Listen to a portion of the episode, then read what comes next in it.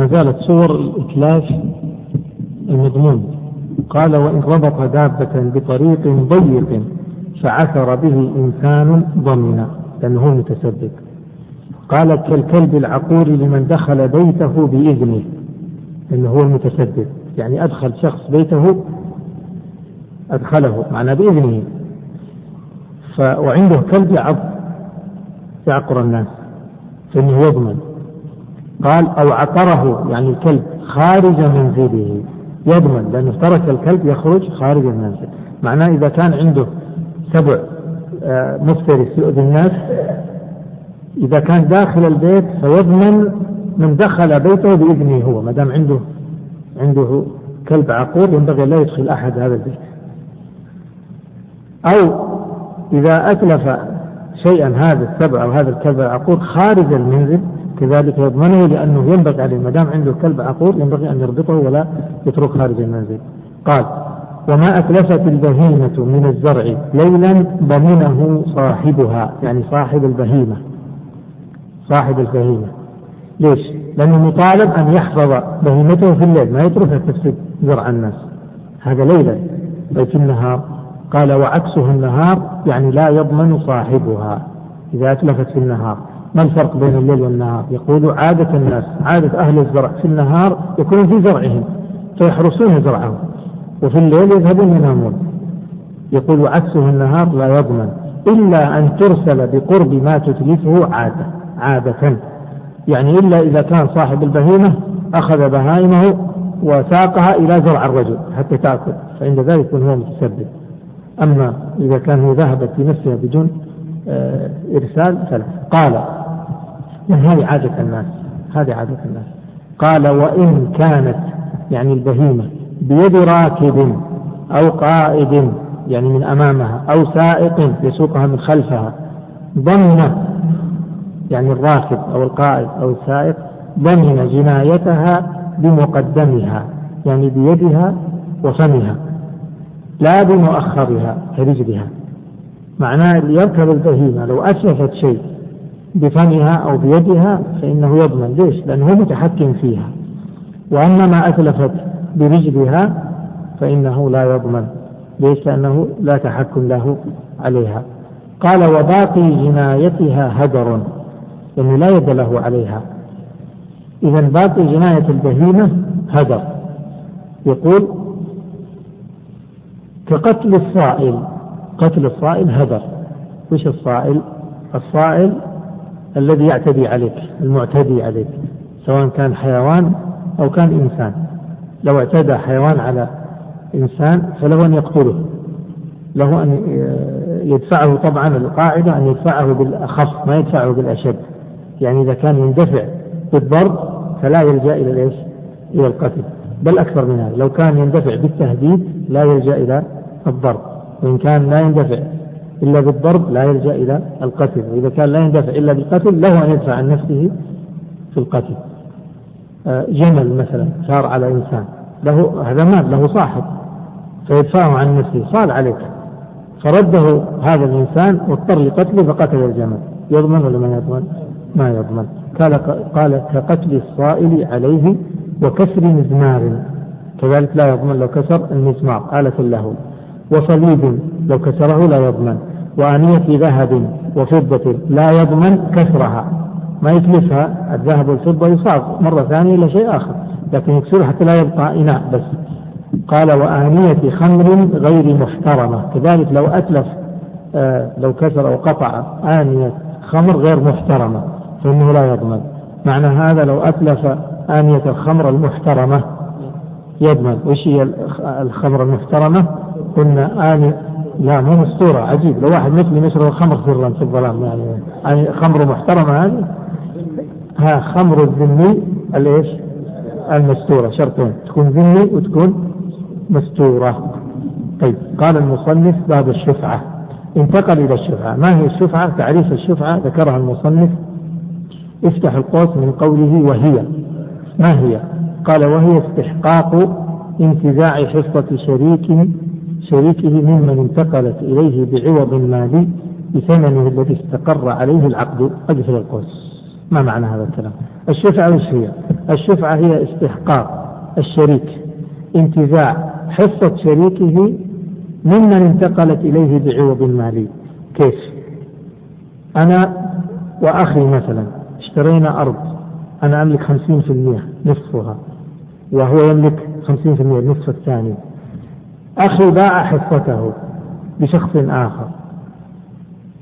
الشفعة يعني حق تعطيني الحق ما هي؟ ما هو الحق هذا؟ أن أنتزع حصة شريكي اللي هو أخي. الخمسين في المئة هذا اللي باعها النصف اللي باعه لشخص ثالث. انتزاع شريك اللي هو أنا. حصة شريكي اللي هو أخوه اللي باع نصف الأرض.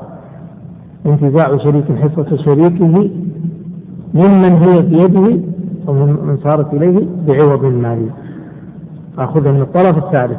أنا الآن ما أخذها من شريكي لاحظ لأنها انتقلت إلى ثالث. أنا أخذها من من؟ من الثالث. بشرط أن تكون انتقلت إلى الثالث بعوض مالي. أما لو انتقلت بغير عوض مالي يعني إما بغير عوض أو بعوض ما هو مالي.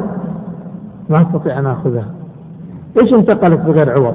هب أن أخي وهبها لشخص. ما أستطيع أن آخذها. هب أن أخي أعطاها لشخص مهر زواج.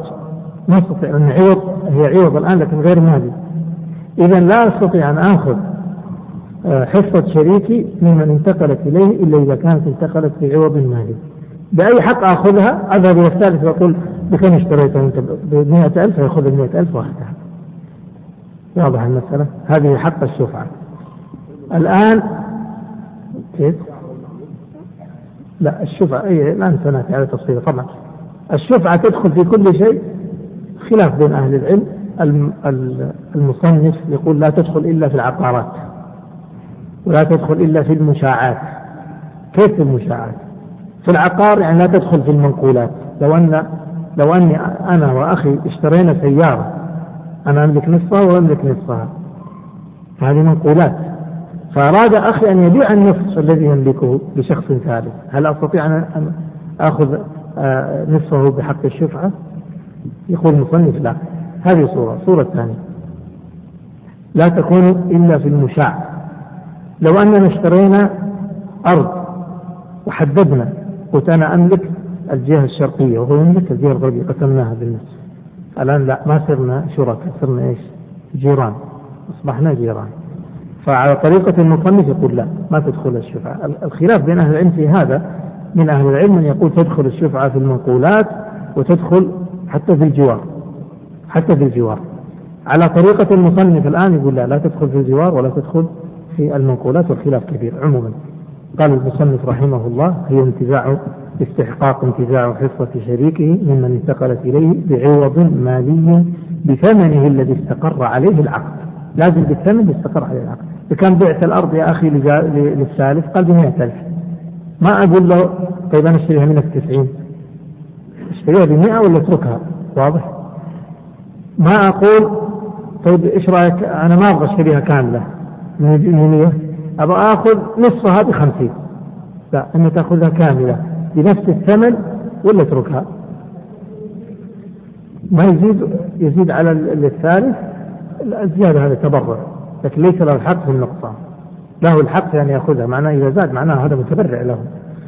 طيب قال المصنف فإن انتقل انتبهوا الآن يشرح التعريف. قال فإن انتقل بغير عوض. أنا ما في شفعة أو كان عوضه صداقا يعني عوض غير مالي أو خلعا أو صلحا عن دم عمد فلا شفعة إذا أخي لمن أعطى الطرف الثالث نصف الأرض أعطاه صداق. أعطاها لامرأة صداق. هل لي الشفعة لا خلع. كيف خلع؟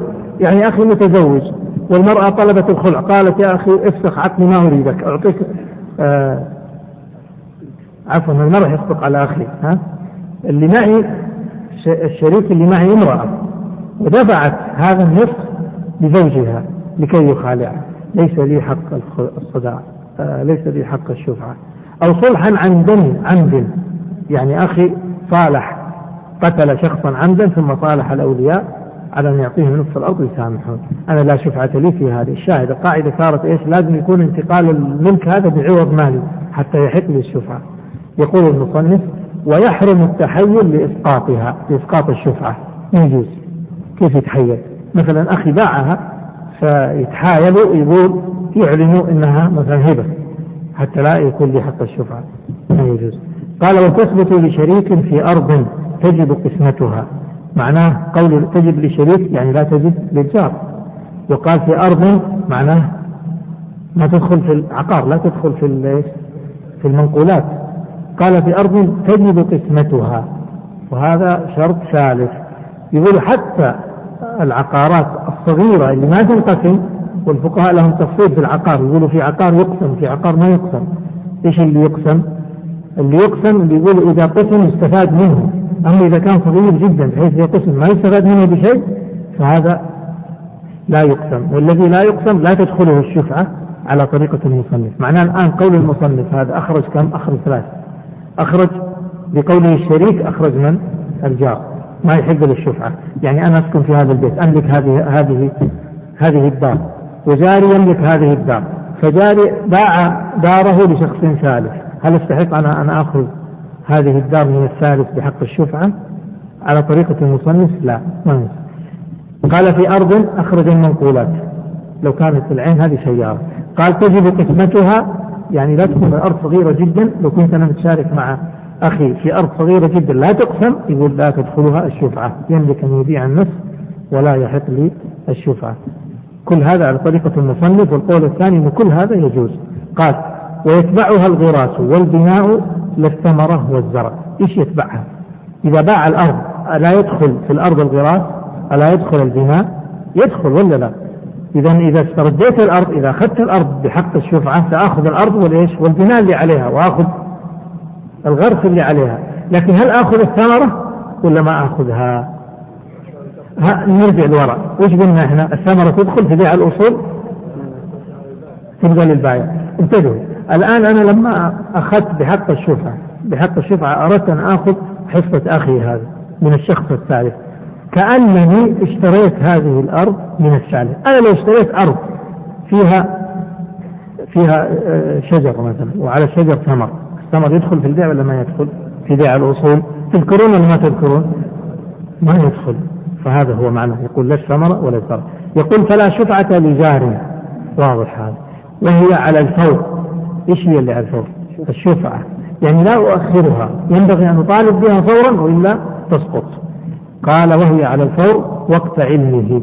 فإذا لم يطلبها إذا يعني على الفور بلا عذر بطلت يعني الشفعة قال المصنف الآن سيذكر صور تدل على التأخير وتسقط حق الشفعة ما هي؟ قال وإن قال للمشتري بعني كيف صورتها الآن أنا ما زلنا في الأرض اللي من أخي بعناها الثالث واضحة الصورة الآن جيت للطرف الثالث قلت له بيعني الأرض يسقط حقي في الشفعة تعرفون ليه؟ لأن إذا قلت له بعني كأنني إيش؟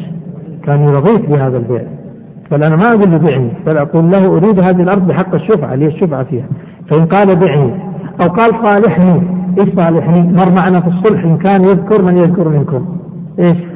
قال صالحني يعني رحت له شوف أنا لي حق الشفعة، إيش رأيك تعطيني 1000 ريال وأترك الشفعة؟ يصح هذا؟ مر معنا في الصلح ولا ما مر؟ ترى أنت الأحد كانت إجازة مذاكرة. كيف ذاكرته؟ طيب يسقط حق الشفعة إذا قال صالحني. أو كذب العدل، كيف كذب العدل؟ لما باع أخي جاني رجل عدل وقال ترى أخوك باع نصف قلت لا لا لا روح ما أنت صادق. معناه إني ما لي عذر في التأخير لأنه خبر يعني خبر عدل المفروض أقبله. لكن لو الذي أخبرني كاذب فرفضت معذور ما يعتبر تأخير. أما لو جاءني عدل وقال إذا أخوك باع الأرض قلت له لا لا ما أصدقك لا أصدقك. واضح يا مشايخ؟ إذا إذا كذب العدل تسقط الشفعة. أو طلب أخذ البعض سقطت الشفعة. كيف طلب أخذ البعض؟ الآن رحت للطرف الثالث قلت له أخي كم باع لك؟ قال باع لي 50% من الأرض قلت أنا أبغى الربع بس وباع لك نصف الأرض أنا أبغى ربعها والربع خليه عندك معناه إيش؟ سقطت الشفعة إما نطالب بها كلها وإما إيش؟ وإما تسقط الشفعة وسنكمل إن شاء الله بعد الصلاة وصلى الله عند قول المصنف عليه رحمة الله والشفعة الاثنين بقدر حقيهما فإن عفى أحدهما أخذ الآخر الكل أو ترك. فإذا كانت الأرض مثلا آه، الشركاء فيها ثلاثة فلكل منهم الثلث. فإذا جاء الشريك الأول وباع حقه فحق الشفعة في هذا الثلث يكون لمن؟ للاثنين. بقدر حقيهما معناه أن كل واحد من الاثنين له أن يطالب بالسدس. يعني بنصف الحصة المباعة. قال لو أن أحدهم آه، رفض ما ليس له رغبة في أخذ هذه الحصة معناه أن الثاني إما أن يأخذ الكل أو يترك الكل لا يطالب بالسدس فقط ويجبر الشريك الثاني على أن يأخذ السدس. قال المصنف وإن اشترى اثنان حق واحد يقول وإن اشترى اثنان حق واحد كيف اثنان حق واحد؟ الآن في مثال آه، في المثال السابق أنا وشريكي في أرض أنا أملك نصفها وشريكي يملك نصفها. فجاء اثنان واشترى واشتريا آه، حصة شريكي. معناه الاثنان هذا آه، كل واحد فيهم اشترى ربع. كل منهم اشترى الربع فحق الشفعة الآن كيف يكون؟ الجواب يقول فللشفيع أخذ أحدهما يحق لي أن آخذ أحد الربعين ويحق لي أن آخذ الربعين كلاهما. قال أو عكسه عكسه يعني اشترى واحد حق باثنين اشترى واحد حق اثنين. وهذا يتصور في المثال السابق اللي هو ثلاثة شركاء في أرض. فجاء شخص واشترى حصة شريكين. الشريك الثالث له حق الشفعة في إيش؟ في الحصتين؟ نعم في إحداهما نعم له أن يطالب بإحداهما ويترك الأخرى لأنها تعتبر آه، منفصلة. قال أو اشترى واحد شقصين من أرضين يعني حصتين من أرضين صفقة واحدة صفقة واحدة. اكتب عندها عند قول صفقة واحدة والشريك واحد والشريك واحد. فللشفيع أخذ أحدهما. صورة هذا صورة ذلك وإن اشترى أو اشترى واحد شقفين يعني حصتين من أرضين. هبني أنا وشريكي أنا أشاركه في أرضين. أشاركه في الأرض رقم واحد وأشاركه في الأرض أرض رقم اثنين. فأملك معه في الأرض الأولى خمسين في المية وفي الأرض الثانية خمسين في المية. فجاء واحد شخص واحد واشترى من شريك الحصتين. فالآن حق الشفعة لي يكون في إيش؟ في الاثنين في إحداهما يجوز لي ذلك؟ نعم يجوز لي ذلك. إذا متى لا يجوز أن لا آخذ الحصة كاملة؟ متى أمنع من حق الشفعة إذا طلبت أقل من حصة؟ طلبت أقل من حصة. فكان آتي مثلا للأرض الأولى باعها باعها كاملة. آه، باع الخمسين المئة يعني باع حصته كاملة. فلا أطالب ببعضها. أقول أريد الربع والباقي لا. أريد نصف الحصة. لا أخذ حصة كاملة. وإن كانت أكثر من حصة فأنا مخير. مخير في أن آخذ جميع الحصص أو آخذ بعضها لكن إذا أخذت البعض آخذ حصة كاملة. لا آخذ بعض حصة. بعض جزء من حصة؟ لا. قال المصنف وإن باع شقفا وسيفا. يعني حصة. حصة من أرض وسيف. يقصد إيش؟ إنه شريكي لما باع نصف الأرض. باع معها سيارة. يعني باع معها شيء منقول لا تدخله الشفعة. والمقصود أنه باع ما تدخله الشفعة وما لا تدخله الشفعة. فهل يحق لي الآن الشفعة ولا ما يحق لي؟ باع نصف الأرض على واحد ومعها سيارة وباع عليه سيارة. نصف الأرض لي حق الشفعة والسيارة؟ ليس لي حق الشفعة. فهل يجوز أن آخذ الشفعة؟ نعم آخذ الشفعة فيما تدخله الشفعة ولا شفعة فيما لا تدخله الشفعة. قال شقصا وسيفا أو تلف البعض كنقب البناء كنقب البناء حتى وإن كنا ما يدخل الشفعة في السيف ما تدخل الشفعة في السيف. أو تلف البعض أو تلف بعض المبيع فللشفيع أخذ الشقف بحصته من الثمن. هب أن أننا نملك مثلا آه نملك عقار نملك أرض أو نملك عمارة. أو أرض عليها مجموعة مباني مثلا أربع عماير. أو أن هذه هذا المبنى فيه أربع شقق وكلنا ونحن شركاء في كل هذه آه، الممتلكات في هذه الأرض التي فيها أربع شقق باع شريكي النصف يعني باع كم؟ شقتين غلط. لو باع شقتين معنى ما صار شريكي صار إيش؟ جاري. باع إيش؟ باع 50% من الإخوان باع حصته ما هي محددة. ما هي محددة في شقتين ما باع شقتين نحن شركاء في أربع شقق. يعني شركاء في أربع شقق يعني الشقة الأولى ملك من؟ ملك الاثنين. في كل شقة نحن شركاء. فهو باع النصف من كل شقة. فإذا باع نصفه مثلا. ثم تلف بعض المبيع. والباقي لم يتلف. يقول لي الحق أن أطالب بالشفعة في إيش؟ فيما لم يتلف وأما ما تلف خلاص. قال المصنف ولا شفعة بشركة وقف. اكتب عندها أي لا شفعة لصاحب الوقف على صاحب الطلق.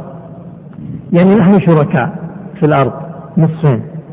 أنا أملك النصف النصف الثاني هو أوقاف. فإذا أردت أن أبيع حصتي هل للأوقاف؟ هل للأوقاف حق الشفعة في أن تشتري هذا النصف إذا كان وقف على أحد؟ الجواب لا الوقف ما يملك ما يستطيع أن يشتري. ما له حق الشفعة. أي لا شفعة لصاحب الوقف على صاحب الطلق. صاحب الطلق يعني الملك المطلق على الملك المطلق. قال ولا غير ملك سابق. يعني لا شفعة لمن ليس له ملك سابق. كيف ليس له ملك سابق؟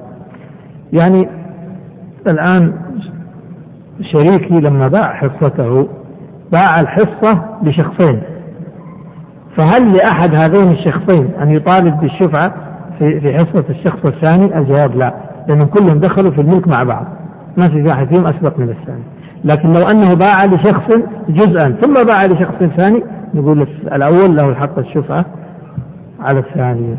إذا ولا غير ملك سابق قال ولا لكافر على مسلم ولا لكافر على مسلم لو كان الشريك كافر والمسلم باع الحصة هل للكافر الشفعة حق الشفعة؟ يقول المصنف لا ليس له ذلك. قال فصل وإن تصرف مشتريه الآن هناك تصرفات تسقط الشفعة. ما هي هذه التصرفات؟ يقول لو تصرف مشتريه بوقف. نعود للمثال نفسه الأول.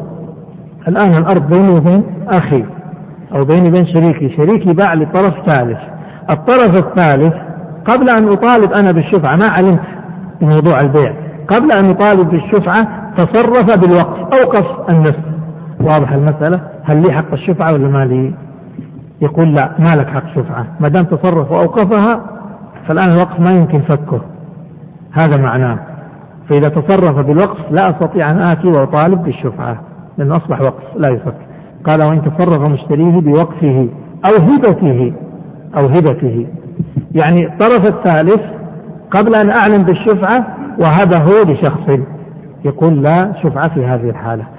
أو رهنه إيش رهنه؟ يعني الطرف الثالث استدان مثلا من شخص وجعل هذه هذا الملك المشاع جعله رهنا. واضح المسألة؟ لكن مسألة الرهن فيها نظر. اكتب عندها عند كلمة أو رهنه. والمذهب لا تسقط بالرهن. لا تسقط بالرهن لأن الرهن ينفك ما خرج من الملك.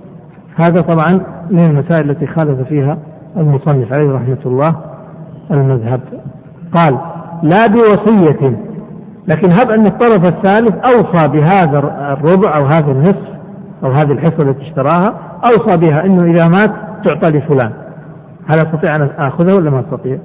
أستطيع أستطيع أن أخذها لماذا؟ لأن الوصية لا تخرج العين من ملك صاحبها بالوصية فهمتوا؟ يعني أنا لو أوصيت بهذه الساعة قلت بعد موتي أعطوها فلان خرجت الساعة من ملكي ولا ولا ما زالت؟ ما زالت، أستطيع ألغي هذه الوصية ولا ما أستطيع؟ أستطيع. الوصية أي لحظة أبطلها، أقول إذا مت اعطوا فلان ألف ريال. ثم اتي في اليوم الثاني يقول لا لا تعطوا شيء، هونت ما أريد. يمكن ذلك، قبل الموت، بعد الموت ما أقدر أتكلم أصلا. إذا مت خلاص لزمت.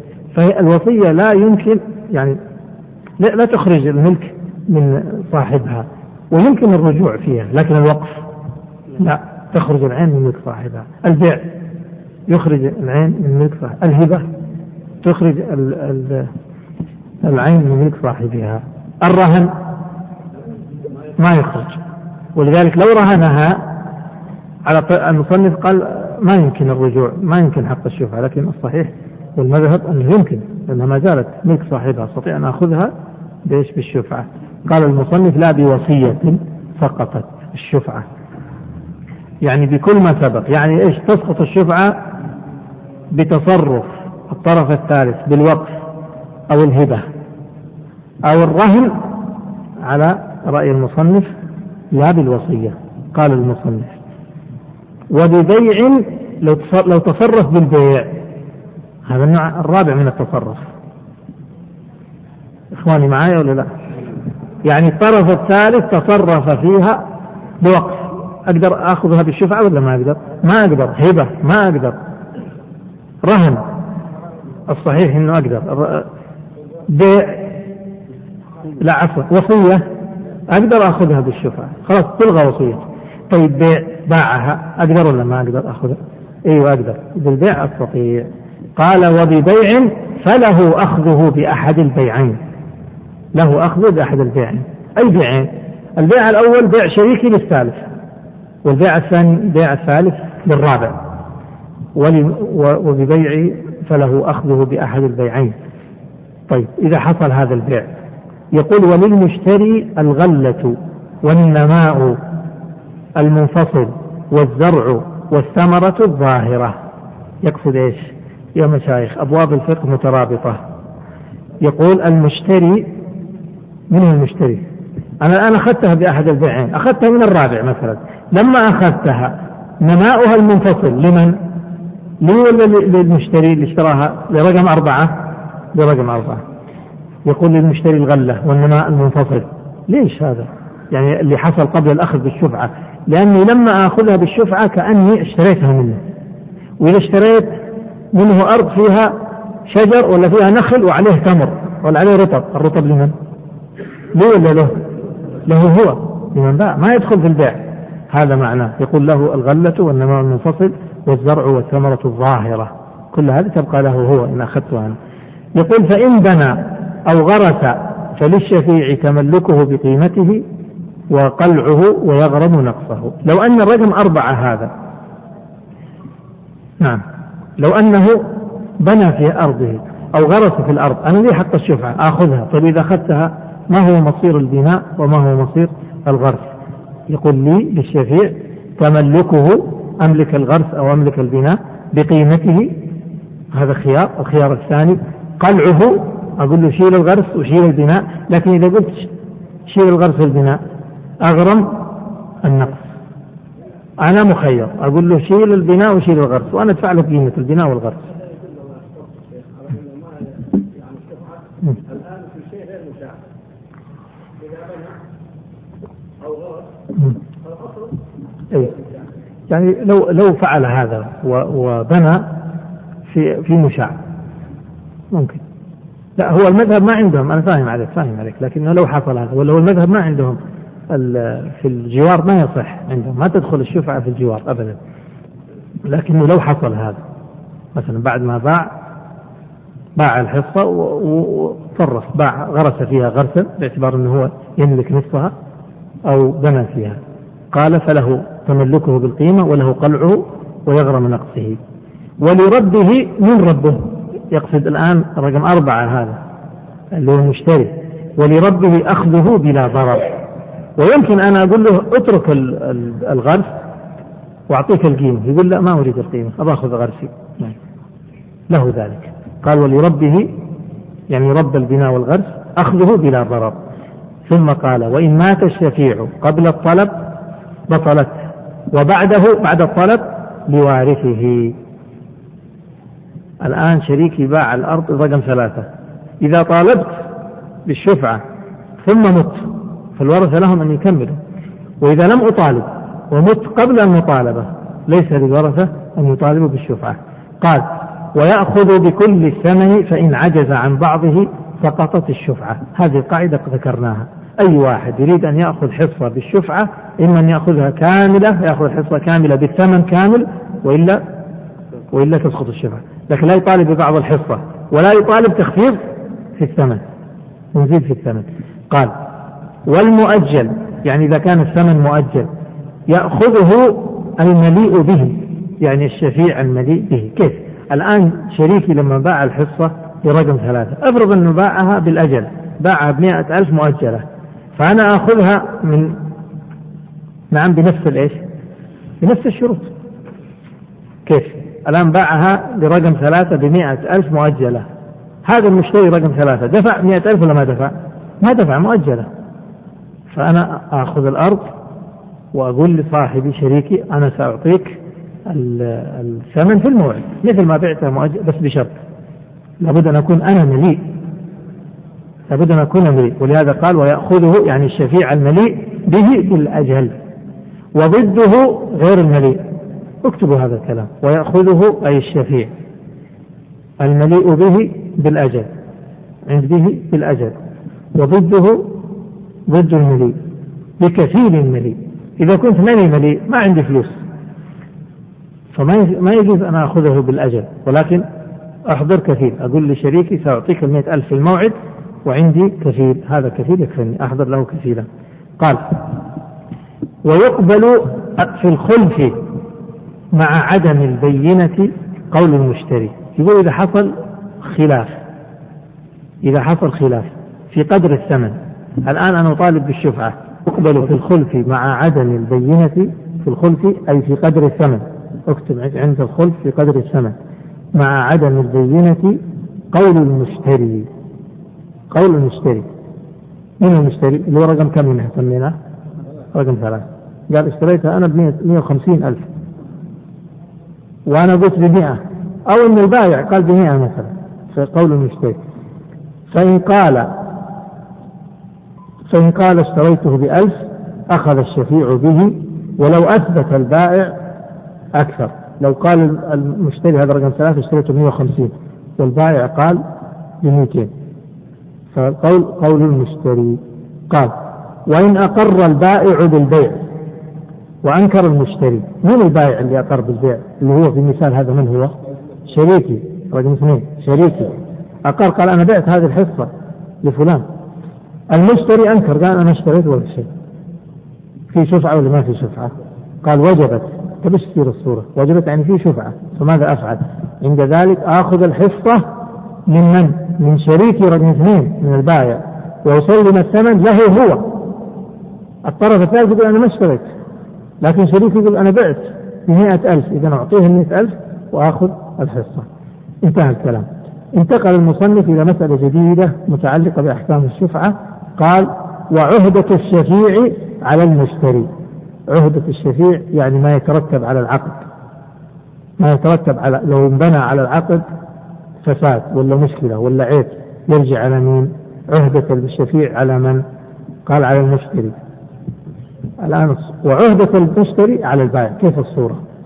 هذه الصورة الأصلية. الآن ما يتكلم عن الصورة الأخيرة اللي أنكر فيها المشتري. المشتري قال أنا ما اشتريت. لا يتكلم عن الصورة الأصلية للشفعة. إيش الصورة الأصلية للشفعة؟ شريكي رقم اثنين باع حصته برقم ثلاثة. وجيت أنا وأخذت هذه الحصة رقم ثلاثة من من؟ الحصة هذه أخذتها من رقم ثلاثة من المشتري. أخذتها بالشفعة بكم أنت اشتريتها؟ ب ألف تفضل 100000 هات الحصة أخذت الحصة. إذا وجدت عيب مثلا إذا حصل عيب فأرجع على من؟ هل أرجع على شريكي ولا أرجع على المشتري؟ اللي أنا اشتريته منه؟ أرجع على رقم ثلاثة. طيب رقم ثلاثة يرجع على يرجع على شريكي. قال وعهدة المشتري على البائع. هكذا تسلسل عموم هذه قاعدة في تسلسل العهدة دائما العهدة ترجع لمين؟ ترجع لمن أخذت منه. فهمتوا؟ يعني إذا تصورت أنك أنت بعت لواحد والواحد باع لسادس والثالث باع لرابع والرابع باع لخامس والخامس وجد في السلعة عيب. يرجع لمن؟ يرجع للرابع. والرابع بهذا التسلسل. لأنه اشترى من هذا ما اشترى من اللي بعده. واللي بعده يرجع للي بعده. طيب. قال المصنف الوديعة. وأنا هنا يعني بالنسبة للوديعة. الوديعة الآن وما بعدها أبواب سهلة وميسرة. فإن شئتم وأذنتم. أن نطيل في الوقت. ما نبغى ضع وتعجل. نبغى بالعكس. ها؟ نزيد ونتعجل. لا نتعجل ونزيد. يعني نزيد في الوقت مثلا نصف ساعة إلى التاسعة والنصف. وأبواب الآن أبواب سهلة. هو هذا باب الشفعة يمكن فيه شيء من الصعوبة لكن ما بعده سهل. لعلنا أن ننتهي في الغد. ترون ذلك ولا لا؟ يعني نزيد نصف ساعة ولا ما نزيد؟ أبغى يد. ومع ذلك والله إني أقدر لك ذلك لكن أسمع اللي ما يستطيع مثلا يعني نعتذر إليه مثلا يأخذ الشريط الشريط تأخذون الأشرطة؟ الإخوان ترى يوفرون أشرطة مجانا فجزاهم الله خير عنا. حقيقة هذا جهد شكر الله له. فيعني حضور حتى يوم الأربعاء يعني وقت ما ننتهي اليوم اللي بعده إن شاء الله يحضرون الأشرطة. فتأخذون آخر درس في اليوم الذي يليه. فإذا أذنتم نزيد نصف ساعة. طيب طيب بسم الله الرحمن الرحيم. إذا خلاص يقولوا توكل على الله. الوديعة ما هي الوديعة؟ الوديعة هي الأمانة والإيداع هو توكيل في الحفظ تبرعا. توكيل في الحفظ تبرع. إيش توكيل في الحفظ؟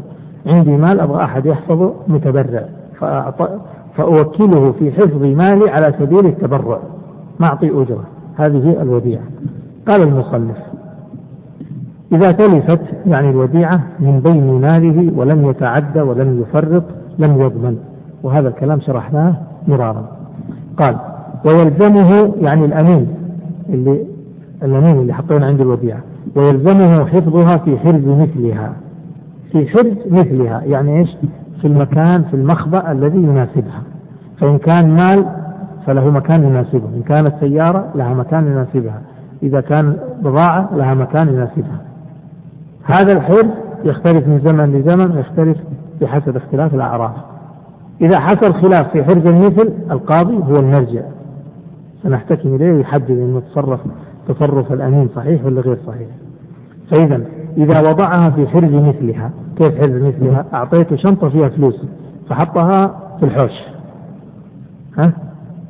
هذا مو حرز مثلها أعطيته سيارة آه، وديعة. فوضع المفتاح في مكان التشغيل وجاء وخلى السيارة مفتوحة وقفها في الشارع. وسرقت. هذا حرز ليس حرز مثال الحرز وهكذا. قال ويلزمه حفظها في حرز مثلها فإن عينه صاحبها يعني إذا كان صاحبها عين له حرز معين فأحرزها بدونه ضمن واضح؟ أعطيتك ألف ريال أمانة قلت شوف لا تحطها في جيبك حطها في صندوق الأمانات في صندوق الأموال. حطها في المخزن الحديدي. راح حطها في الجيب سرقت. أو حطها في شنطة في البيت سرقت. يضمن يضمن لماذا؟ لأني عينت له حرز معين فما ينزل عنه. إن نزل عنه فهو يعتبر مفرط. واضح القاعدة؟ مثل ما قلنا في الوكيل. إذا حددت له سعر معين ما ينزل عنه في البيع. إذا حددت له سعر معين ما يزيد عليه في الشراء. قال فأحرزها بدونه ضمن وبمثله وأحرز لا يعني لا يضمن. إذا أحرزها في مثل في المثل الذي حددته لا يضمن. إذا وضعها في مكان أشد حرزا لا يضمن من باب أولى. قال وإن قطع العلف عن الدابة المودعة يعني كان حطيت وضعت عنده أمانة دابة يحفظها. غنم شاه يحفظها. وإن قطع العلف عن الدابة المودعة بغير قول صاحبها ضمن يعني إذا ماتت. قال لأن هذا تفريط. قال وإن عين جيبه وتركها في كمه أو يده ضمنا. وعكسه بعكسه. يقول الجيوب المخاذي في الثوب أو في الملابس تختلف بعضها أحرز من بعض. فمثلا المخبى الذي يكون على الصدر قريب من الجيب جيب العنق هذا. قريب من الجيب هذا أحرز من المخبى اللي يكون فين؟ في الجنب أو اللي يكون في الكم. فإذا قال له ضعها في جيبك العلوي هذا فوضعها في الجيب السفلي. يضمن ولا ما يضمن؟ طيب إن قال ضعها في السفلي فوضعها في العلوي فسرقت؟ لا يضمن لأنه وضعها في أحرز. قال إذا عين الجيب فتركها في الكم يعني حطها في أقل يضمن. العكس بالعكس. قال وإن دفعها إلى من يحفظ ماله يعني مال الأمين ماله الضمير يعود للأمين مال الأمين. أو مال ربها لم يضمن صورتها. أعطيتني الألف ريال وقلت هذه ضعها أمانة عندك. فدفعتها إلى من يحفظ أموالي. وسرقت أضمن ولا ما أضمن؟ ما أضمن. ما أضمن. أنا أصلا ما ما أحافظ على أموالي. أموالي أضعها مثلا عند موظف لي أو ابني يحفظ أموالي فأقول له خذ هذه وضعها في الصندوق يضعها في الصندوق. فجاءتني أمانة أعطيتها ابني أيضا ضعها في الصندوق وضعها في الصندوق سرقت ما أضمن. لأن هذا الذي يحفظ أموالي ولن تكون أموالك أفضل من أموالي. طيب هب أني وضعتها عند من يحفظ مالك أنت. كذلك لا أضمن. هذا معنى قولي وإن دفعها إلى من يحفظ ماله يعني مال الأمين أو مال ربها يعني مال صاحبها. فإنه لا يضمن. قال وعكسه يعني يضمن إذا وضعها عند الأجنبي أو عند الحاكم عند القاضي. إذا أعطيتني ألف ريال أمانة رحت حطيتها عند واحد أجنبي ما نعرفه. أو يعني أنا أعرفه لكنه لا هو اللي يحفظ أموالي ولا أموالك. فعند ذلك يضمن. لأنه, لأنه وضعها أمانة عندي ما وضعها عند هذا الأجنبي. أو الحاكم الحاكم القاضي. أخذت هذه الوديعة وديتها للقاضي. أخذها القاضي فتلفت أو سرقت من القاضي. أضمن أنا. ليش؟ لأنه هو ما أعطاها للقاضي. أعطاني أنا فأنا أحفظها عندي أو عند من يحفظ مالي أو عند من يحفظ مالك أنت. ما أعطيها أحد ثالث. قال ولا يطالبان يعني الأجنبي والقاضي ولا يطالبان إن جهلا. يعني إذا جهل إن هذه وديعة. أما إذا عرفوا أنها وديعة المفروض ما يأخذوها. يقول هذه وديعة خليها عندك. ما يستلمونها. قال وإن حدث خوف أو سفر ماذا يفعل؟ الآن أعطيت لي أنت ألف ريال أمانة حصل خوف أو طرأ علي سفر فين أودي الألف ريال؟ ماذا أفعل؟ اسمعوا ما قال المصنف قال ردها على ربها يعني صاحبها يرجع الألف ريال صاحبها فإن غاب حملها معه إن كان أحرج يعني شالها معاه في السفر إن كان السفر أحفظ لها إذا هو مخير إما يتركها في البيت في صندوق مثلا يقفل عليها أو يأخذها معه في السفر. أيهما أحرج وأحفظ إذا كان السفر هو الأحفظ إذا يأخذها معه في السفر. ممكن أشيل ألف ريال معي في المحفظة وأروح المدينة ما في إشكال ما في خوف عليها. لكن لو تركتها في البيت يمكن خوف عليها أن تسرق. مثلا إذا كان الوضع هذا معناه آخذها معي.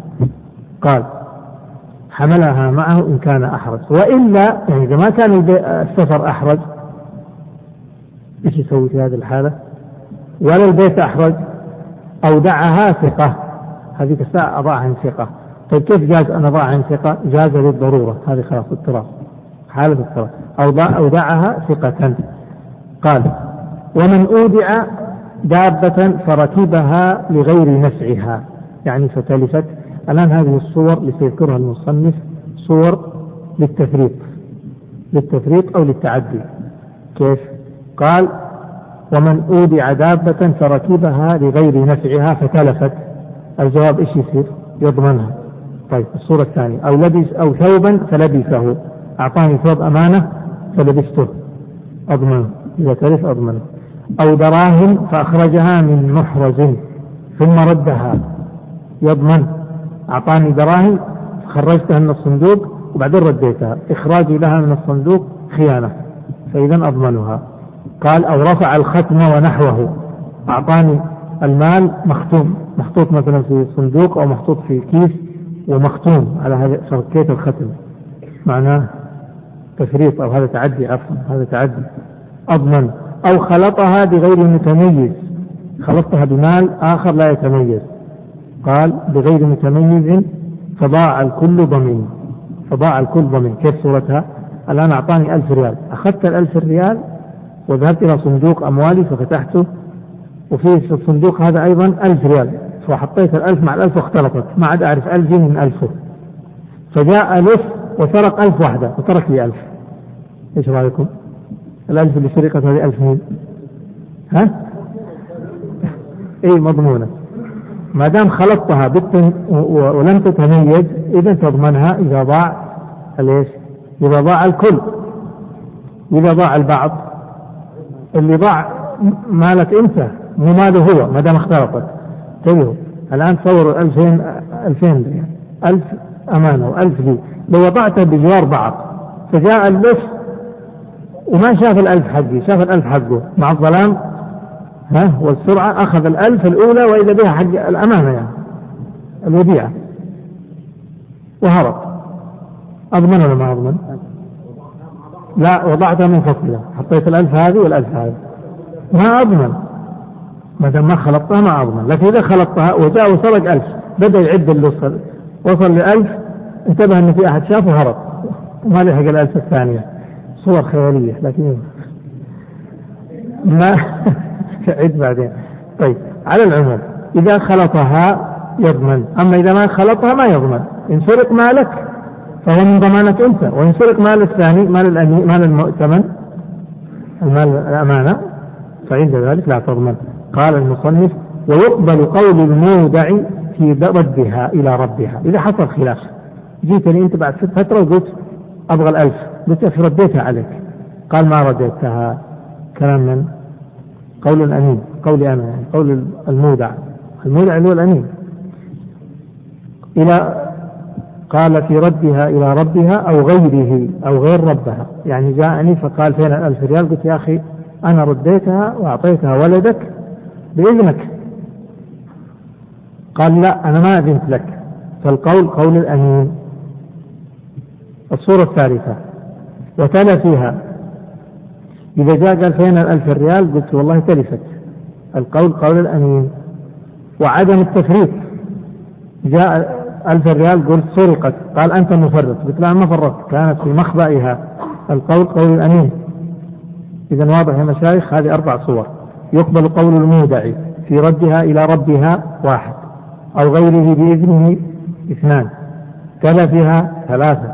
عدم التفريط أربعة. فإن قال لم تودعني هذه صورة. انتبهوا هذه مسألة جديدة. ما هي؟ قال لم تودعني. إذا غير الأمين كلامه. كيف؟ فإن قال لم تودعني ثم ثبتت ببينة أو إقرار ثم ادعى ردا أو تلفا سابقين بجحوده لم يقبل ولو ببينة مثالها مثالها إيش؟ ادعيت عليه بكهات الوديعة الأمانة يوم الجمعة هذا كلام يوم الجمعة فقلت لم إيش؟ هذا المثال قلت إيش؟ لم تودعني إيش يعني لم تودعني؟ يعني أنكرت الوديعة من أصلها قلت لم تودعني هذا كلام من إيش؟ يوم الجمعة ثم أحضرت أنت بينة أحضرت بينة وشهود أنك ودعتني فقلت لك تلفت قلت لي متى تلفت؟ قلت تلفت يوم الخميس أنا أنكرت متى؟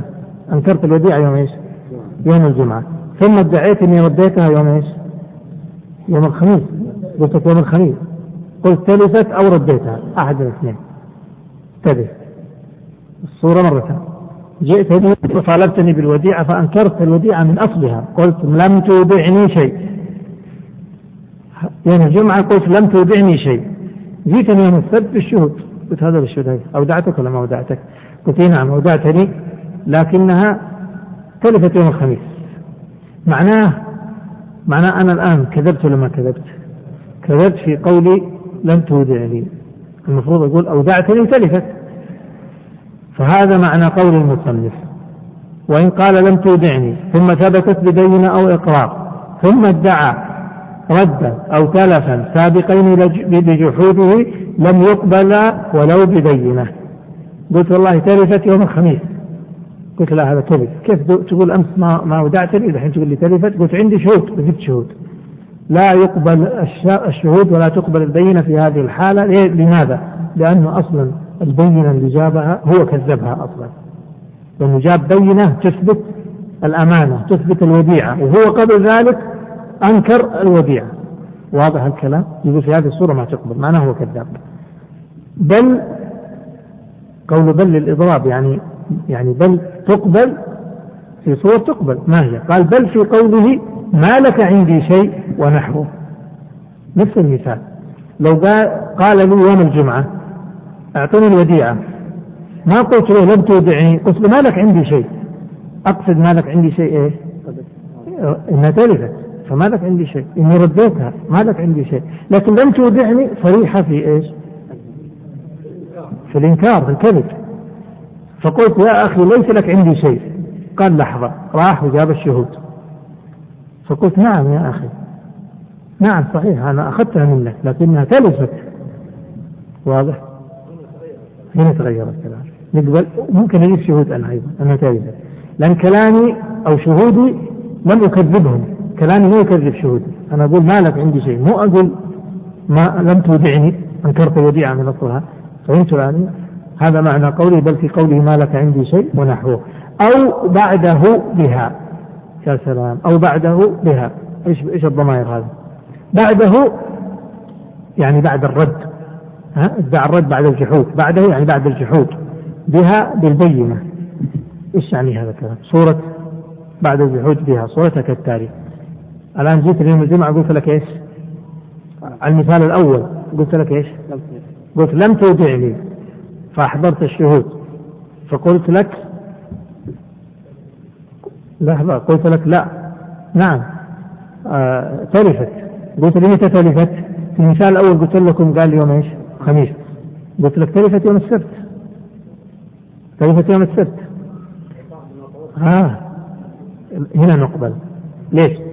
صورتها كالتالي جاءني يوم الجمعة. قال الوديعة. قلت لم تودعني شيء. لم تودعني شيء. قال طيب أنا أروح أجيب شهود. قلت هاي روح أجيب شهودك. راح جاني يوم الاثنين وجاب الشهود يوم الاثنين. قال ها هؤلاء يشهدون أني أعطيتك الوديعة. فقلت له نعم فيه هذول أنا أقبل شهادتهم وفعلا أنت أودعتني يوم السبت أودعتني أنت ليست يوم السبت. معناه هذا يكذب إنكاري وإقراري الأول والإنكاري الأول ولا لا؟ لا. ما يمنع أنه فيه في وديعة جديدة. معناه اللي أنكرته يوم الجمعة غير اللي أقريت بها. يوم السبت. اللي أقريت يوم الاثنين على أنه يوم السبت تلفت فهمت الكلام وهذا معنى قولي أو بعده يعني بعد الجحود بها يعني بالبينة. إذا يقبل في حالتين. إذا قال ما لك عندي شيء ما صرح بعدم الوديعة من أصلها قبلنا هذا. والصورة الثانية إذا ادعى الرد بعد الإنكار والجحود. أنكر يوم الجمعة ثم قال نعم أنا رديت لك وديعة يوم الاثنين أو يوم السبت أو يوم الأحد بعد الجمعة. واضح الكلام؟ قال المصنف. وإن ادعى وارثه وارث مين؟ الضمير هنا. وارث الأمين. الأمين. وإن ادعى وارثه الرد منه يعني من الوارث أو من مورثه يعني من الأمين نفسه. لم يقبل إلا ببينة. كيف مثالها؟ الآن من هو الأمين في هذا المثال؟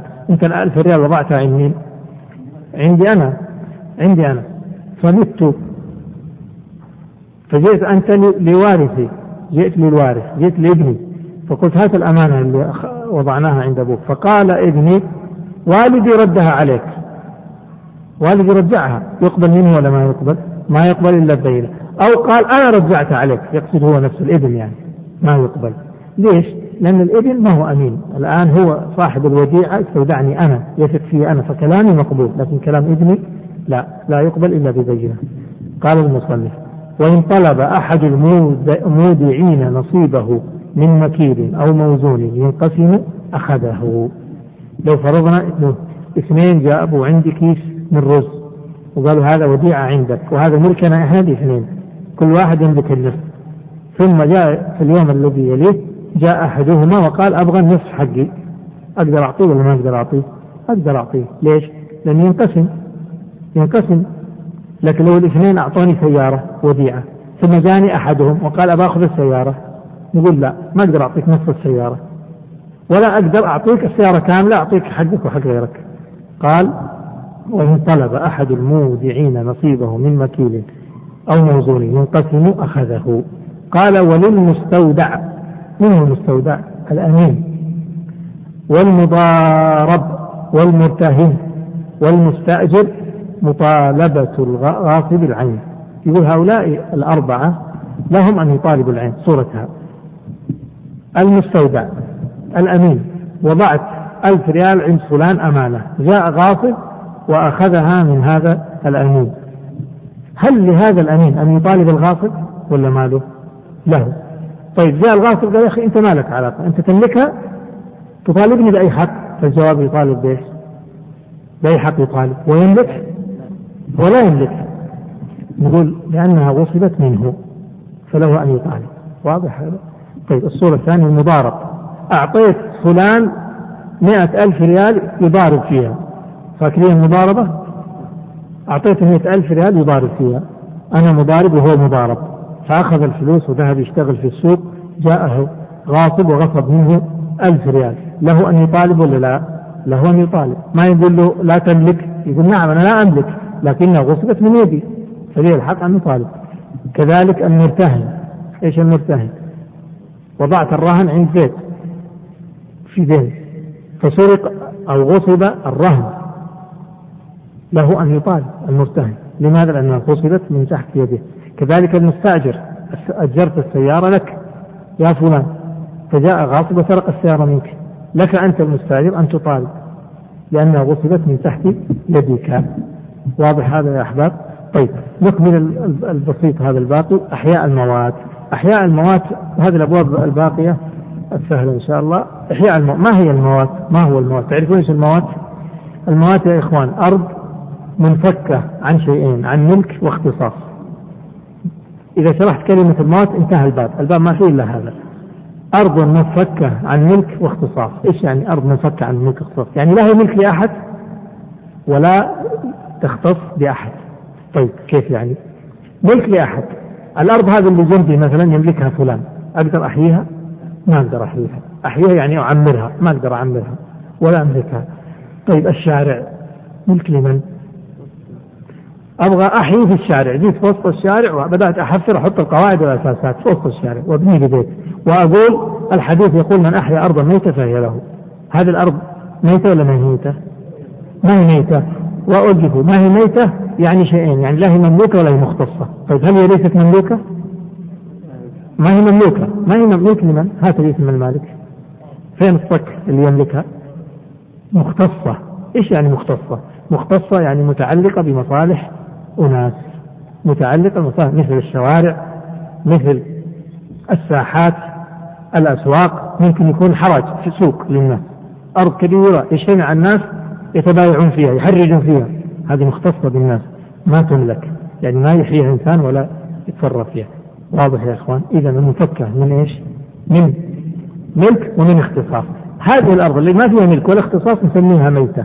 من أحياها بالعمران أعمرها بصورة من صور الإحياء. سيأتي بيان صور الإحياء. بصورة من صور الإحياء ملكها قال المصنف وهي الأرض المنفكة عن الاختصاصات وملك معصوم. اختصاصات حط رقم واحد ملك معصوم هذا رقم اثنين. فمن أحياها ملكها من مسلم وكافر. يعني سواء كان هذا المحيي مسلم ولا كافر. بإذن الإمام وعدمه. بإذن الإمام يعني أذن له الإمام في الإحياء أو لم يأذن له في الإحياء ملكها بإيش؟ بهذا الأمر. لكن في المذهب رواية ثانية بأنه لا تملك إلا بإذن الإمام وعنه بإذن الإمام وعنه بإذن الإمام قال في دار الإسلام وغيرها يعني سواء كانت هذه الدار الأرض التي الميتة في دار المسلمين في دار الإسلام أو في غير دار الإسلام. والعنوة كغيرها يعني الأراضي التي أخذها المسلمون عنوة من الكفار كغيرها يعني يملك يمكن أن تملك بالإحياء. قال المصنف. ويملك بالإحياء ما قرب من عامر إن لم يتعلق بمصلحته بمصلحة العمران. يعني هل الملك لازم أملك في الخبوط برا في الصحاري؟ لا ممكن أنا أملك آه، قريب من العمران بشرط أن لا يتعلق بمصلحة العمران. يعني ما يكون هذا طريق لهم أو هذا مصلى عيد لهم أو هذا آه، مكان لأسواقهم أو نحو ذلك.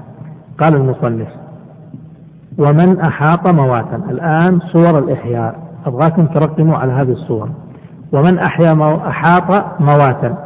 واحد. إيش أحاط مواتا؟ أحاط يعني بنى حائط. والمقصود حائط منيع بحسب العرف. وهذا سيختلف. المحاكم الآن لها نظام في مسألة الإحياء. ما يقبلون أي سور. لابد أن يكون سور في عرف الناس يعتبر سور. يعني لو صور بشبك ما يعترف به ما يعتبر سور منيع هذا. لو صور بسور ليس بمرتفع يعني ارتفاعه قصير مثلا متر ولا نصف متر. سوى حائط نصف متر. ما يعتبر. الشاهد هذا مرد للقاضي هو لهم ضوابط للإحياء بحسب العرف. أحاط مواتا واضح المسألة؟ هذه الصورة الأولى. الصورة الثانية. أو حفر بئرا فوصل إلى الماء. إذا حفر البير وصل للماء أحيا الأرض. هذا اثنين ثلاثة. أو أجراه إليه يعني أجرى الماء إلى الأرض من عين ونحوها. ما حفر بئر لكن وصل الماء إلى الأرض فأصبحت أصبحت الأرض صالحة للزراعة أحياها. أو حبسه عنه يعني حبس الماء عن الأرض ليزرع فقد أحياه. هذه الصورة الرابعة. إذا إحياء الساق. إما أنه يبني وأقل البناء أن يعمل حائطا سورا منيعا بحسب عادة الناس وعرف الناس. اليوم عرف الناس ما يعتبر سور بالخشب. ويمكن الشبك ما هو سور. البناء اللي هو البناء المعروف. ولا بد يكون بارتفاع معين فلا ينقص عنه. فإن وصل هذا الارتفاع اعتبر سور بحسب عرف الناس.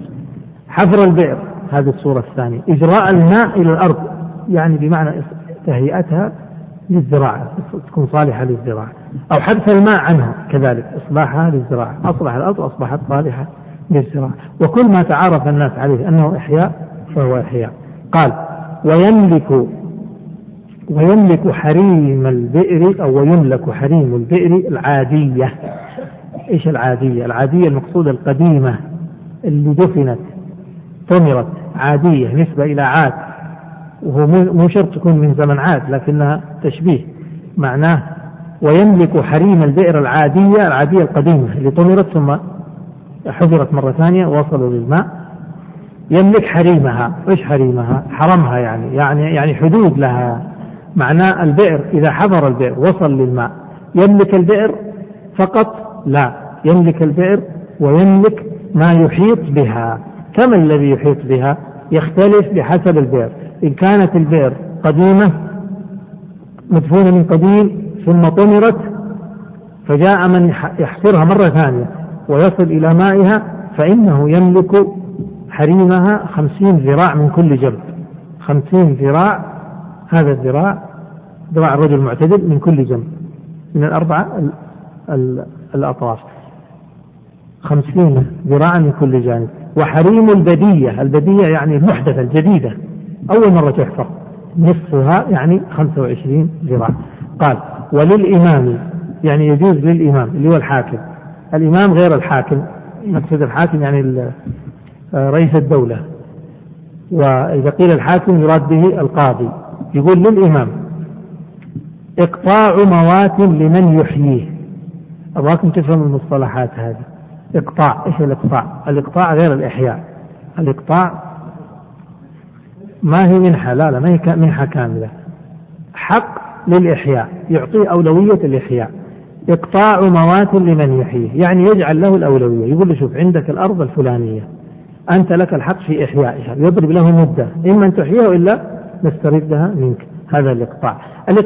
يستحقها يستحق الإحياء آه، قبل غيره. قال وللإمام إقطاع موات لمن يحييه. يعني فإن أحياه ملكه وإن ما أحيا رجعت مرة ثانية. قال ولا يملكه. بين المصنف أنه ما يملكه. ما يملكه بإيش؟ بالإقطاع. لكن يملكه بالإحياء. بمجرد الإقطاع لا. قال المصنف وإقطاع الجلوس. وإقطاع الجلوس. لما تكتبها؟ اكتب السؤال. الله يحفظك. قال وإقطاع الجلوس. يعني وللإمام. أيضا هذا إقطاع ثاني ترى. إقطاع الجلوس في الطرق الواسعة ما لم يضر بالناس. هذا إقطاع يسموه إقطاع إرفاق. يعني الإمام له صلاحيتان. الصلاحية الأولى أن يقطع إنسان أرض للإحياء فإن أحياها وإلا ردها. وله كذلك أن يقطع إقطاع إرفاق. إيش إقطاع إرفاق؟ يعني يأذن لبعض الناس أن يجلسوا في الطرق الواسعة يبيعوا. يبيع يجلس. إقطاع إرفاق إرفاق ومنفعة. لا تملك طيب. إذا أذن له الإمام أن يجلس في الطريقة الواسعة مثلا يوزع مثل ما تفعل البلدية مثلا يوزع المنطقة هذه يمكن الباعة أن يجلسوا فيها بشرط ما يضر بالناس يجلسوا فيها طيب هل يملكون هذه المنطقة؟ ما يملكونها طيب إرفاق إيش هذا؟ إرفاق للمنفعة فقط إقطاع للمنفعة ما هو للتمليك قال وله إقطاع الجلوس في الطرق الواسعة ما لم يضر بالناس ويكون يعني مقطع أحق بجلوسها. يكون له الأحقية في الجلوس. يعني هو له الأحقية في البسطة هذه قبل غيره يجلس يبسط فيها. هذا معناه. طيب. ومن غير إقطاع أيضا في الطرق الواسعة لمن سبق بالجلوس ما بقيت قماشه فيها وإن طال الزمن.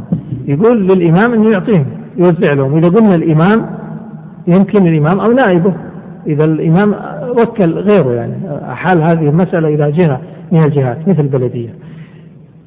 هذا يمكن. الشيء الثاني أفرض أن الإمام ما فعل هذا لكن الناس جلسوا في الطرقات الواسعة التي لا تضر بالناس ومن غير إقطاع. يقول يمكن هذا. ما دام ما في إضرار بالناس يمكن ذلك من غير إقطاع لمن سبق بالجلوس ما بقي من قماشه يعني متاعه. وإن طال. وإن طال. كيف وإن طال؟ يعني وإن جلس مدة طويلة أيام طويلة شهور طويلة. لكن في وجه آخر في المذهب أنه لا لا يطول. يمكن يجلس يبيع في المكان هذا لكن مو على طول ولا أصبح ملك. الرواية الثانية عفوا الوجه الثاني في المذهب والوجه يعني إيش؟ مش للإمام أحمد للأصحاب لأئمة المذهب المجتهدين فيه. قال وفي وجه إن طال أزيل. إذا طال جلوسه يزيل. يزال من المكان هذا لأنه أصبح كأنه مالك. طيب قال المصنف وإن سبق اثنان يعني إلى هذا المكان اقترعا بالقرعة قال المصنف ولمن في أعلى الماء المباح مثل ماء المطر الماء المباح المهم ملك لأحد كماء المطر مثلا أو النهر. ولمن في أعلى الماء المباح السقي وحبس الماء إلى أن يصل إلى الكعب كعب الرجل يعني وهو العظم الناتئ في جنبي القدم. ثم يرسله إلى من يليه. معنى هذا هذه مسألة تنظيمية للمزارعين. اللي أراضيهم زراعية والماء يأتي من جهة. يقول بالأول اللي يوصل له الماء له أن يحبس الماء إلى أن يسقي أرضه إلين حد الكعب. ثم يترك الماء لمن بعده ومن بعده يحبس حتى الكعب وهكذا. فإذا انتهى خلاص اللي بعده ما له حق. وإذا زاد يصبح الحق لمن بعده. هذا التنظيم الذي يعني ورد في حديث الزبير قال اسقي يا زبير حتى يبلغ الجدر ثم أرسله إلى جارك. قال وللإمام دون غيره يعني الحاكم المسلم الإمام المسلم دون غيره يعني دون غير الإمام حمى مرعى لدواب المسلمين ما لم يضرهم ما لم يضرهم. كيف يحمى مرعى؟ يحمى مرعى يمنع أحد أن يرعى في هذا المكان إلا دواب المسلمين. يقول هذه من صلاحيات الإمام. ثم انتقل إلى الجعالة والجعالة مثلثة الجيم يقال جعالة وجعالة وجعالة. والجعالة هي شرحها المصنف بقوله افتح القوس من قوله وهي. وهي أن يجعل شيئا معلوما لمن يعمل له عملا معلوما أو مجهولا مدة معلومة أو مجهولة. أصبحت الجعالة تصبح تشبه الإجارة الفرق بين الجعالة والإجارة إيش؟ إنه في الإجارة العامل معين وفي الجعالة العامل غير معين. في الإجارة الآن لما تستأجر العامل محدد ولا مو محدد؟ محدد في الإجارة لكن في الجعالة لا غير محدد. أن يجعل شيئا معلوما يقول هذه ألف ريال. لمن يعمل له عملا معلوما أو مجهولا. لمن يعمل له عملا معلوما يقول ألف ريال لمن يبني هذا الحائط. عمل معلوم. أو مجهولا ألف ريال لمن يرد علي ضالتي. اللي يرد الضالة له ألف ريال. مدة معلومة أو مجهولة. قد يحدد مدة في شهر أو أسبوع أو لا يحدد. قال المصنف مثل لهذا بأمثلة. قال كرد عبد ولقطة وخياطة وبناء حائط. فمن فعله بعد علمه بقوله استحقه. انتبهوا للمشكلة هذه. من فعله بعد علمه بقوله استحقه. قال من بنى هذا الحائط فله ألف ريال. الآن هذا الحائط مهدود. فجاء إنسان ورأى الحائط مهدود فبدأ شرع في بنائه. فلما وصل إلى النصف علم أن صاحب الجدار قد جعل جعالة لمن يبني الجدار. واضح المسألة؟ كم يستحق النصف؟ قال فمن فعله بعد علمه بقوله استحقه والجماعة يقتسمونه. بعد علمه ما يستحق. يستحق. لا. طيب. طيب اصبر يعني امشي وفي أثنائه يأخذ قسط تمامه. فهمت المسألة؟ الآن خذ الصورة. صار لو شرع في بناء الجدار بعد أن سمع بالجعالة كم يستحق؟ ألف ريال. لو سمع بالجعالة بعد أن انتهى من الجدار كم يستحق؟ ولا شك. لو سمع بالجعالة بعد أن انتهى من النصف كم يستحق؟ النصف. طيب. قال ولكل فسخها. معناه إنها عقد جائز وليس بلازم. فمن العامل يعني لو كان الفسخ من العامل لا يستحق شيئا. ومن الجاعل بعد الشروع للعامل أجرة عمله. معناه إذا بدأ يبني جدار. العامل يقدر يفسخ وما له شيء لكن الجاعل يقدر يفسخ. لو فسخ يعطيه أجرة المثل. أفرض أنه في نصف الجدار فسخ الجاعل إيش يعطيه؟ لا ما يستحق الجوع الآن يستحق أجرة المثل. نشوف أجرة, أجرة المثل كم في بناء جدار. هذا الجدار كم يسوى بناؤه؟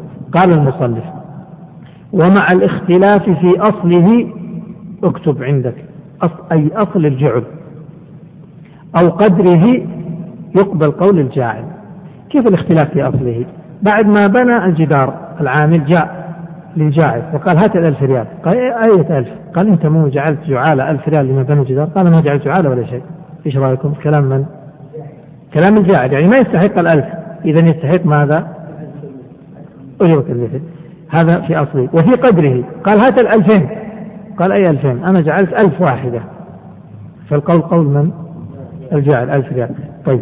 قال ومن رد لقطة أو ضالة أو عمل لغيره عملا بغير جعل لم يستحق عوضا. فهمت المسألة هذه؟ إلا. يقول من عمل لغيره عمل يستحق ولا ما يستحق؟ ما يستحق. من عم من رد لقطة لغيره أو ضال لغيره أو عمل عملا لغيره بغير جعل لم يستحق عوضا. إلا في صورتين أو في ثلاث صور. المصنف ذكر صورة واحدة. إيش هي؟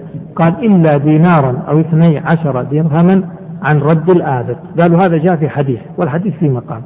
إنه جاء في الحديث أنه من رد الآبق فله الآبق العبد الشارب. فله 12 درهم أو دينار. 12 درهم ذهب عفوا 12 درهم فضة أو دينار من ذهب. لأنه في زمن النبي صلى الله عليه وسلم كان 12 درهم يساوي الدينار.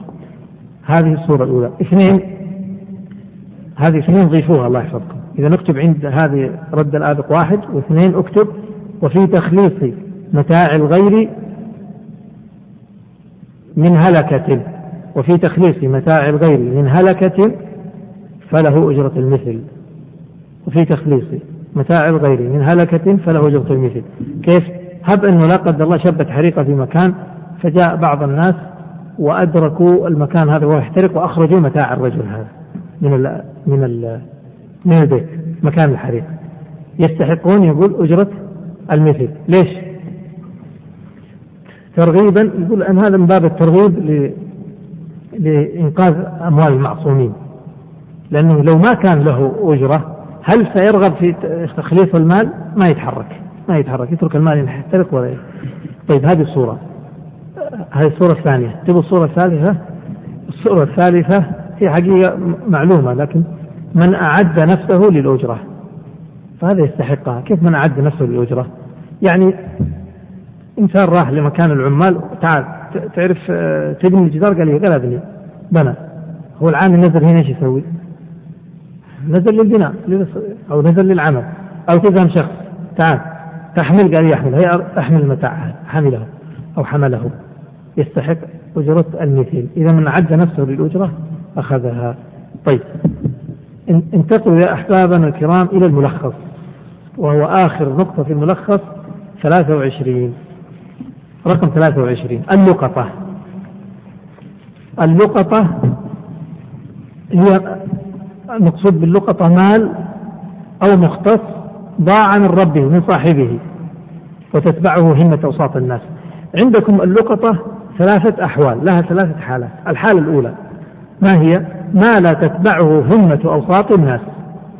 واضحة هذه؟ إيش اللي ما تتبعه همة أوساط الناس؟ يقولوا مثل تمرة.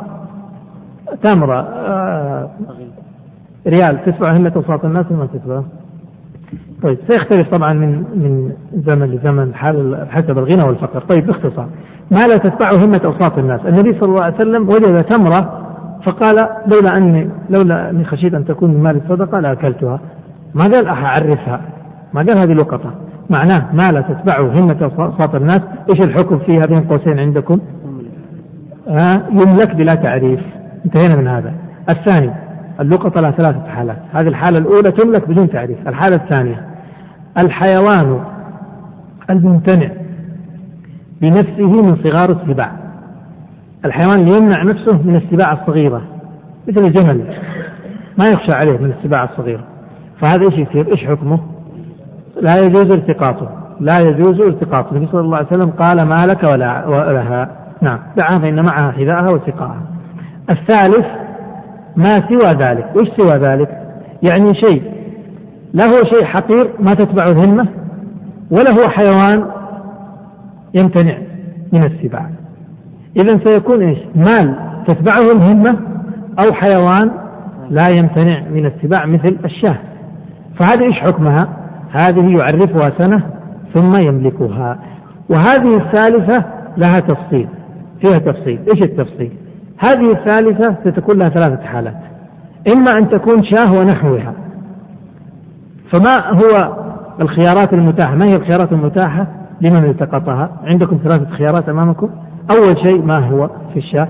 أكلها وعليه القيمة لأن الشاة لو خلاها معناه في نفقة فيحق له أن يأكلها وعليه القيمة. الحالة الثانية بيعها وحفظ القيمة يحتفظ بالقيمة. ثلاثة النفقة عليها بنية الرجوع يجري السنة يعرفها وينفق عليها يأكلها وينوي أن يرجع على صاحبها يعني جاء صاحبها أعطاها الشاة وطالبه بالنفقة. هذا الشاه ونحوها الثاني لو كانت اللقطة مما يفسد يعني طعام مثلا التقطه. لو تركه سيفسد يخرب. إيش يسوي؟ فله ثلاث أحوال. إما أن يأكله وعليه القيمة. اثنين يبيعه وعليه القيمة. مثل الشاه ثلاثة تجفيفه وحفظه. ممكن إذا كان يقبل الصنعة إنه يعني يضع عليه مواد أو كذا بحيث يحفظ يجففه ويحفظه. ثلاثة غير ما سبق يعني غير الشاه وغير الطعام اللي يفسد. غير ما سبق ما عنده إلا خيار واحد ما هو؟ يعرفه سنة ثم يملكه مثل الفلوس الدراهم. طيب الآن نقرأ اللقطة. اتضحت اللقطة الآن بثلاثة أنواعها. إذا اتضحت فمعنى باب اللقطة انتهى وعرف. ما لا تتبعه همة أوساط الناس؟ إيش حكمه؟ يملك. ما يحتاج تعريف. الحيوان اللي يمتنع بنفسه. لا يلتقط. ما سوى ذلك؟ يلتقط. يعرف سنة يلتقط ويعرف سنة ثم يملك. فإن كان حيوان يمكن نضيف شيء ثاني. نقول إما أن تأكله تحتفظ بالقيمة أو تبيعه تحتفظ بالقيمة أو تصرف عليه وتنهي الرجوع.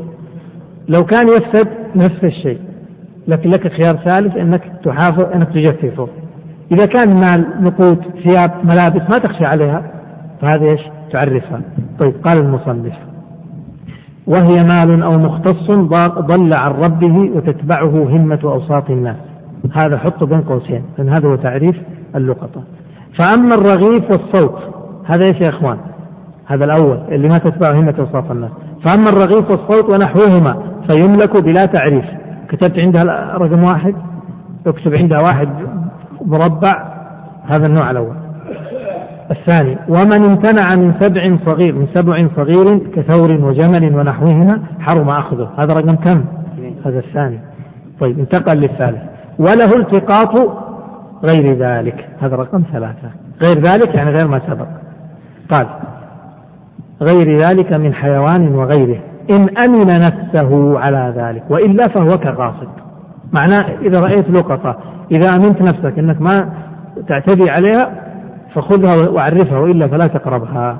طيب قال ويعرف الجميع في مجامع الناس غير المساجد حولا يعني سنة كاملة ويملكه بعد ها؟ بعد حكما. كيف يملكه حكما؟ حكما اكتب عندها من غير اختيار كالميراث. فهمتوا؟ يعني بعد سنة تدخل في ملكه. ما يحتاج إنه يعقد عقد بيع على نفسه. تدخل في ملكه كالميراث. كالميراث. قال لكن لا يتصرف فيها قبل معرفة صفاتها. فمتى جاء طالبها فوصفها لزم دفعها إليه. طيب لو كان هذا الذي التقط سفيه أو صبي. قال والسفيه والصبي يعرف لقطتهما وليهما اللي يعرفها أبوه. قال ومن ترك حيوانا بفلاة لانقطاعه يعني عجز الحيوان أو عجز ربه عنه يعني عن إطعامه ملكه آخذه. كيف صورة هذا إنسان ترك حيوان في صحراء لأن الحيوان عاجز عن السير يمكن لأي إنسان يأخذه. أو عجز ربه عن إطعامه عنه عن إطعامه يمكن لأي إنسان أن يأخذه. قال المصنف ومن أخذ نعله أو نحوه ووجد موضعه غيره فلقطه. من أخذ نعله خرج من المسجد ما وجد النعل. الحين الكل سيخاف. طيب ومن أخذ نعله أو نحوه نحو النعل ووجد موضعه غيره نعل آخر يقول هذا حكم لقطة. إيش يسوي فيه؟ معناه يأخذه ويعرفه ثم يأخذ حقه منه. هذا هذا معناه يحتاج تعريف. طبعا هذا الكلام اليوم يمكن نضحك منه. ولله الحمد وهذه نعم الله علينا من يأخذ نعم يعرفه. لكن لو كان الإنسان في زمن فقر أو في مكان فقر عند ذلك يعرف ما هو أقل من النعم إذا هذا هو الحكم. طيب أنا الآن أخذت يبدو أني أخذت ما أريد منكم. فأرجو السماح والمعذرة. تبقى اللقطة اللقيط. خلاص نقف إذا أحببتم. إذا على هذا إذا شاء الله وقدر في الغد ننتهي. هكذا موافقين؟ إن شاء الله وجزاكم الله عنا كل خير. الآن سأقرأ بعض الأسئلة. إن أحببتم من أحب نعم. بالله رتبة رتبة رتبة. لا آخر إلى الميراث إلى الميراث. هذه الأسئلة بالله أعطيه هذا يقول ما معنى دياس الزرع؟ يعني يستخدم الحيوانات في دوس الزرع. آه، يقول إذا تعاقد فريق لعب القدم.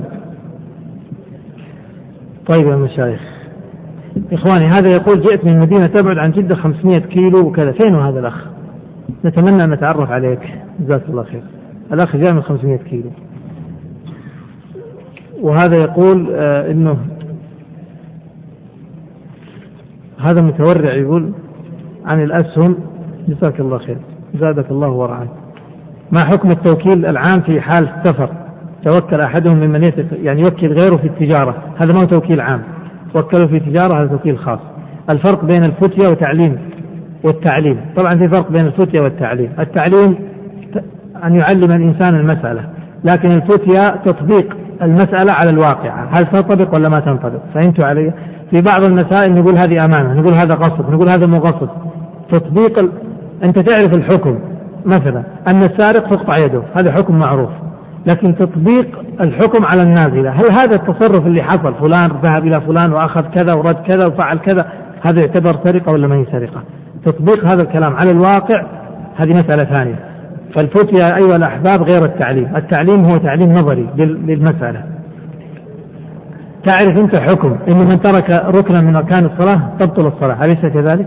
طيب جاءك إنسان وقال أنا صليت وفعلت وقمت وجلست ونسيت أقول كذا ثم قلت ثم إيش تعتبر هذا؟ ترك ركن ولا ما ترك ركن؟ فالفتية غير والفتية ما في شك أنها تختلف لأنها تنزيل الحكم على الواقعة. هذا الأمر يحصل خطأ كثير فيه. يأتي بعض الناس يقول لي صلاتك باطلة. ليش؟ لأنك أنت فعلت كذا أنت تركت ركن هو ما ترك ركن ما يعتبر ترك ركن أو يقول له صلاتك صحيحة وهي باطلة. يعني لا يحسن تطبيق القاعدة على الواقع. قال بالنسبة للمضاربة هل يجوز إذا اختلط رأس مال بآخر دون علم لا ما يجوز. دون علم صاحب رأس المال هذا ما يجوز. لا يجوز أبدا بحال من الأحوال هل يجوز دفع العوض في السبق في المسابقات الرسمية؟ يجوز. ما قلنا إحنا يجوز دفع العوض. لكن لا يكون قمار يعني ما يكون الاثنين كل واحد دفع والفائز يأخذ لا. ما يكون قمار. يكون من طرف ثالث العوض من طرف ثالث أو من بعضهم. يعني يكونوا هم ثلاثة مثلا. واحد يدفع أو اثنين يدفعوا وواحد ما يدفع. آه الفرق بين الإجارة والتقسيط بين التقسيط وال... شركة المضاربة هل الربح يكون في الأرباح أم في الأرباح رأس المال؟ هذا الكلام خطأ خطأ هذا وش الربح؟ الربح في الأرباح يعني أخذ مئة ألف في آخر السنة جرد كم الموجود؟ هذا هو الموجود تسعين ألف إيش يطلع هذا؟ في ربح؟ ما في ربح الموجود مئة ألف في ربح لا ربح الموجود مئة وعشرين هذا هو الربح. فيبدو أن السؤال غير غير صحيح. يقول الاتجار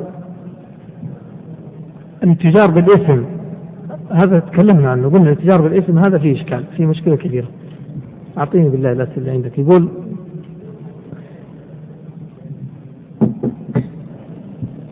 هات هات هذا يقول شراء سلع واخبرني صاحب المحل إنها موجودة في المستودع وفي محل آخر. يا إخواني قلنا هذا الكلام. جيت للمحل. عندك السلعة الفلانية؟ قال كذا. أجيبها من من برا. نقول له طيب ما في مشكلة. جيبها وبعدين بيعها. ما في حرج فيها. ها؟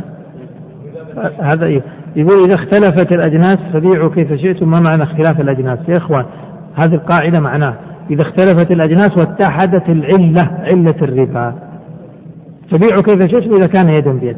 وأما إذا اختلفت الأجناس واختلفت علة الربا فمعناه بيعوا كيف شئتم مع إيش؟ بدون بدون يد بيد. آه طيب هات هذا يقول عنده إشكال في في عكس العينة يا إخوان ارجع للشريط وإذا بقي الإشكال تعلي بكرة وسألني آه نسمع بأن القضاة يلزمون هذا ما, لي شغل يلزمون ولا إذا أبى صاحب العصير المقصود إذا انقلب خلا إلا أن يرد له عصير مثله فهل يلزمه؟ لا هو يلزم أن يرد عين العين الموجودة. نعم والفرق يعطيه الفرق. وإذا صالح على غير هذا ما في بس يقول هل ستكون الدورة منزلة في سي بي أظن ذلك أظن هذا نعم. يعني يعني أظن ظنا راجحا. ما أجزم بهذا لكن إن شاء الله هذا سيحصل بإذن الله. والدورة الأولى نزلت في السي دي وزعت أو لا ما أدري. ها؟ وزعت طيب. آه يقول مال خصصه للتجارة؟ ثم أعطيت الإذن لأحد أقاربي بالتصرف في هذا المال بيعا فما حكم ذلك إذا كنت أنوي إعطاء شيء من المكسب؟ آه ترى هذه فيها غرر. يعني المفترض أن تتفق معه على نسبة من الربح. آه لا التسويق إيش يعني لا التسويق يعني خلط السويق اللي هو الدقيق هذا المحمص خلطوا بثمن أو بشيء. آه في باب الشفعة هل يلزم المشتري أن يبيع للشريك؟ ماذا لو رفض أن يبيع؟ آه نعم يلزمه. في باب الشفعة يلزمه أن يبيع للشريك. ولو باع لطرف ثالث للشريك أن يأخذ هذه الحصة من الطرف الثالث. طبعا لزوما نعم هذا آه شخص هل يجوز استئجار شخص؟ أوجه لتحفظ مالي بأجرة بشرط إيش هذه أوجه؟ استئجار شخص ما أو أو أو جهة جهة هي الخطأ إملائي أو جهة يبغى لها هائين نعم يجوز هذا أن يستأجر شخص أو جهة تستأجر المال. ها؟ لا تستأجر آه، يضمن التفريط فقط. إذا فرط يضمن أما بدون تفريط لا. ما ما ما يضمن يضمن إيش؟ هو إذا حطيتها انتبهوا إيش الوجه إذا وضعتها عنده قرض قرض فهذا مضمون. عارية مضمون. أما أمانة معناه ما يضمن. آه النوع التي تسقط فيها الشفعة طيب. إذا تسبب جمل في حادث سير وفيها وفيات فهل على صاحبه من دية؟ طبعا إذا كان الجمل آه، صاحبه فرط فطبعا صاحبه نعم في دية لأنه فرط فيه. آه رجل اغتصب من رجل ناقة من رجل آخر جمل فأنجب ما شاء الله تبارك الله. يصير شريكان آه، يصير صاحب الجمل والناقة شريكان في هذا. أجل نرجع الباقي إلى الغد وصلى الله وسلم.